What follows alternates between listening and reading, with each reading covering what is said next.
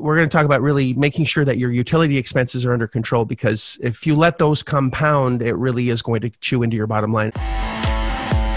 Welcome to the Big Fat Real Estate Checks podcast with Marco Kozlowski, where we help investors like you get the knowledge and skills you need to replace your JOB with passive cash flow for life. Hey everyone, welcome to a fun episode where we're going to talk about problems. Lots and lots of problems. Welcome to Big Fat Real Estate Checks.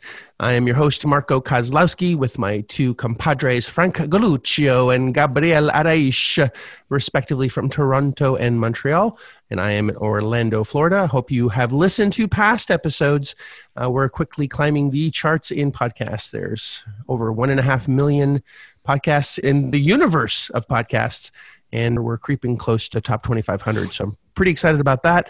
And today we're going to be discussing the problems that could arise in making sure you're paying attention to bills and expenses.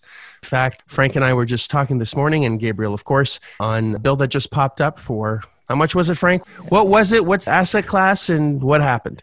Welcome everyone. Thank you. No it was actually a mobile home park and i just got a bill from the city Yay, yay. And it was a 4,000 whopping water bill. We do have tenants there, but I don't think they consume $4,000 worth of water unless they all ate something burritos and they're, you know, they're going to lunch on that. But yeah, and this is the second time that it happened. And again, we try to be vigilant on the bills frequently. So is that for the month or is that for the year? They're billed monthly. All right. Not everyone's familiar with that kind of. Uh, oh, I don't know who billing, gets paid. So, well, yeah. I don't know any city that gets paid on a, on an annual basis. Frank, Frank, how does a how does a burrito have anything to do with a water bill? I'm really well. use your ima- use your imagination. It's burrito. I don't know burritos. Maybe you know you have to go to the bathroom and uh, you know oh, do your you're, thing. You're, you're doing a lot of flushing. flushing. You're doing a lot of flushing. Okay, Now I understand. Now I understand. a lot of flushing. I was gonna say something else, but anyways, okay. So no, no, say it, say it. We're let's we're just talking here, man. Uh, okay, so listen, I, I, don't know what the issue is, yes, but I know I had in my own house, you know, a running toilet, and if any of you had a running toilet, you know, you hear the little at the end. That adds up to a lot of money at the end of the month. I did not realize. I was like, okay, it's, it's, there's a little issue here. That issue runs into hundreds of dollars. So you now you multiply that by, you know, 20, 30, 40, 50 units, you're going to have a shock at the end of the month. So in this particular case, it was a mobile home park. We got about 35 tenants there actively right now in there. And 4,000 is not the normal bill consumption for water at that park. So I just got this and I realized, and they take the money out of the account. It's automatic. And we look at the bill, you know, we panicked a little bit. It's like, what's going on? Because this bill was in arrears. So you understand, I'm paying for last month. This was for October 15th to November 15th. And now, you know, if this is a continuing problem, we're going to have the same issue come next month. So uh, obviously, we had to phone our manager and see what's going on. So looking at the bill or looking at the meter frequently to make sure the little spinny thing is not spinning at 100 kilometer or 100 miles an hour is a one-tail sign to detect if there is, you know, some kind of issue or water consumption because sometimes you won't see it. And, and sometimes tenants can abuse. Um, I had a water park. That's how high our water bill was. It was like we call it the water park. We actually had to shut the mobile home park down. This is a 400 space mobile home park that we had and I had to shut down because the city had miscalculated the water, and our water bill went from very affordable to about $25 a human that was living there to almost $600 a human per month that was living there. And there's no way that we could sustain that water bill. We couldn't even pass on that expense to the tenants. We had no choice but to shut down. We asked the city to renegotiate. We asked the city to do whatever we could. And sometimes when a tenant is not paying for water, they could open up a swimming pool and our meter just keeps going up, up, up, up, and they don't care. They're just using the water however they want to. So keeping your eye on not just the water, we're, we're talking about water bills for the second, but there are expenses that you really should keep an eye on. Water is a big one. And if you aren't careful, like leaking toilets, I know Gabriel has no experience with leaky toilets whatsoever. I was just at his, uh, his place not too long ago and I was like, your toilet is leaking, and that's scary. So manage your expenses before you purchase and after you purchase, and make sure you do comparison of both of those things. Yes, Gabriel. If, yeah, and I want to piggyback off that because, and actually, I just want to take a few steps back because, like you said, when you came to my house, and I'm in Quebec right now in Canada, and we don't pay for water. So if you're a listener out there and you know you don't pay for water in your country or in your province or, or state, I think in the United States everyone pays for water So in the US specifically, you pay for the water consumption that you use, whether it's you or your tenants in this case, if you're the owner of the property. But in my case, that's right. And I had no, I had a hard time finding a plumber because it was during this whole, you know, uh, pandemic period and nobody would come. So it just kept leaking. And, you know, I couldn't fix anything if I even tried. In fact, I would probably make it worse. My wife does not allow me to touch anything that has tools or whatnot. So, so yeah, it, it kept on going, and eventually I got that fixed. But it's only I think when when Marco swung by and he's like, you know, that water is gonna kill you. That water bill is gonna kill you. And I'm like, no, it's not. We don't pay for water here. So if you're out there and you know you're so confused that people are paying for water, yeah, that's kind of the reality in the U.S. That's for sure.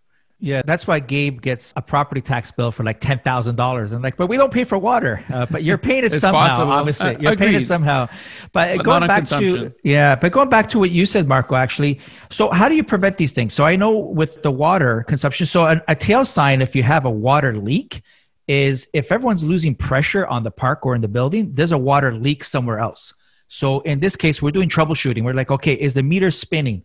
Number one. And they go well it's spinning but it's not going crazy. So okay well shit that so that's a good news but it's also bad news because we don't know what the problem is.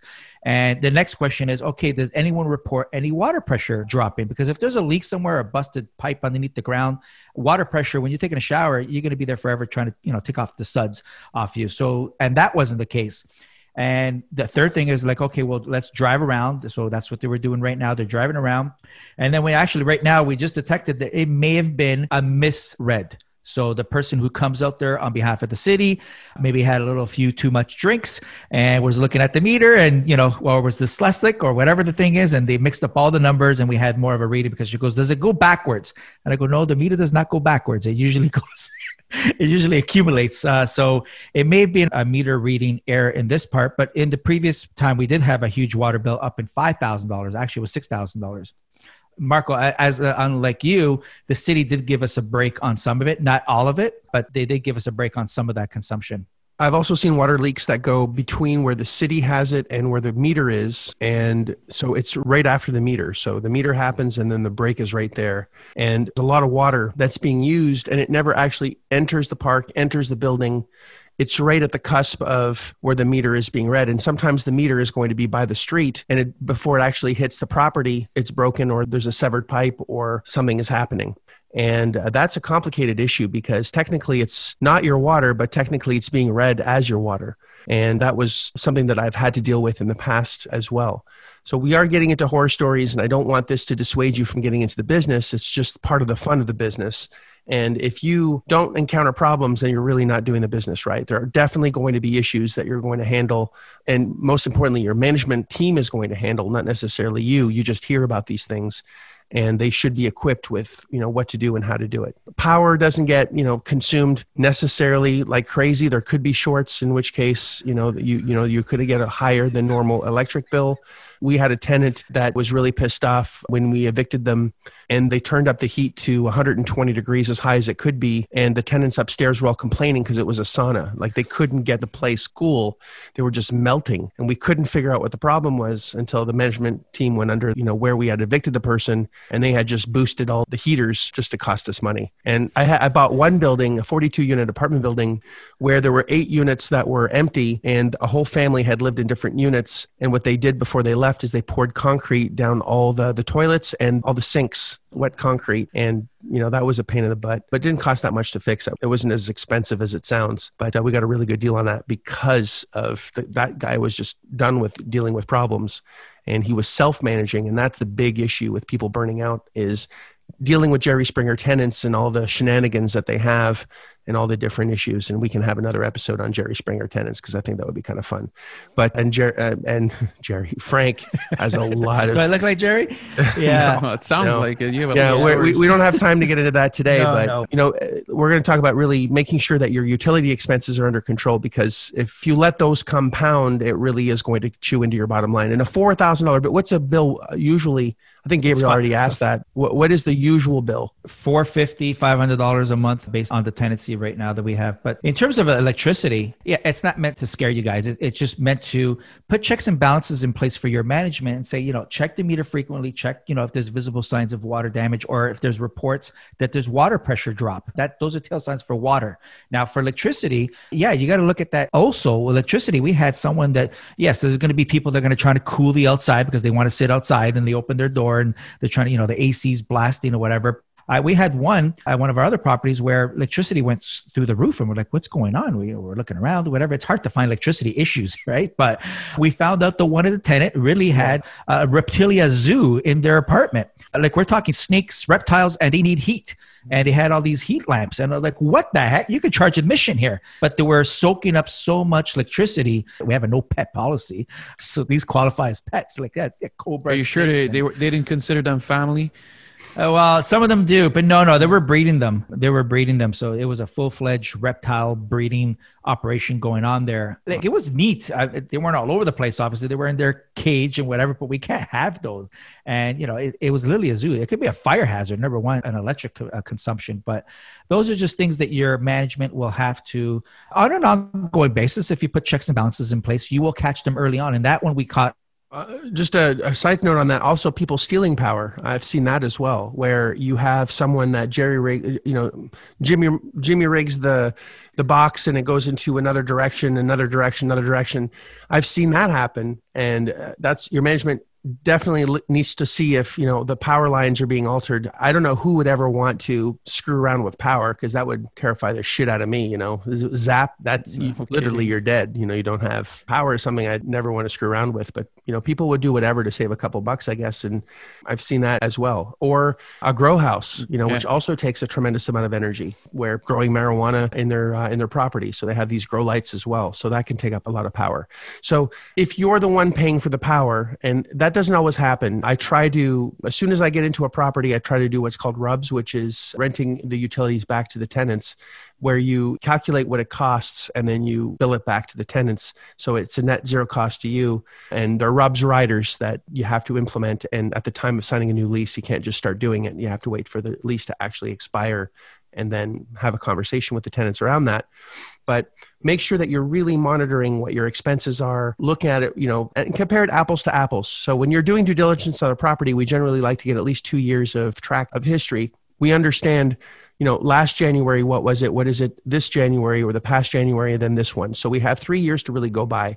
The first two years ago, last year, and then this year and so on and so forth. So you can really see if there's huge spikes. And that's something that sounds silly to monitor, but when you start monitoring, it actually will save you a lot of money, or you'll see a big change. If you see a spike, what's up, what's going on, and being able to, you know, to take a look at that. And it takes two seconds to look, and it can save you tens of thousands of dollars in the long run. And that tens of thousands of dollars translates to hundreds of thousands of dollars on a sale or a refi because a change in you know a $10000 change in revenue 10% market cap is $100000 in value on a refi that's $70000 in your pocket at least 70% of that or 70 even 75 or 70 or 80% for that matter it could be 70 to $80000 in your pocket so a $10,000 loss is actually $80,000 in cash in your pocket that's tax free for future purchases. So really, really important to monitor those expenses.